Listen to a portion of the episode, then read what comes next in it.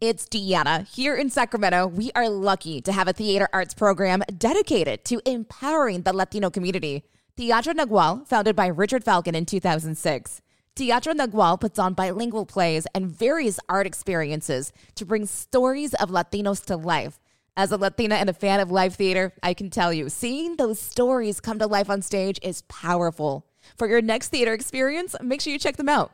Thanks for celebrating Hispanic Heritage Month with all of us at Now 100.5.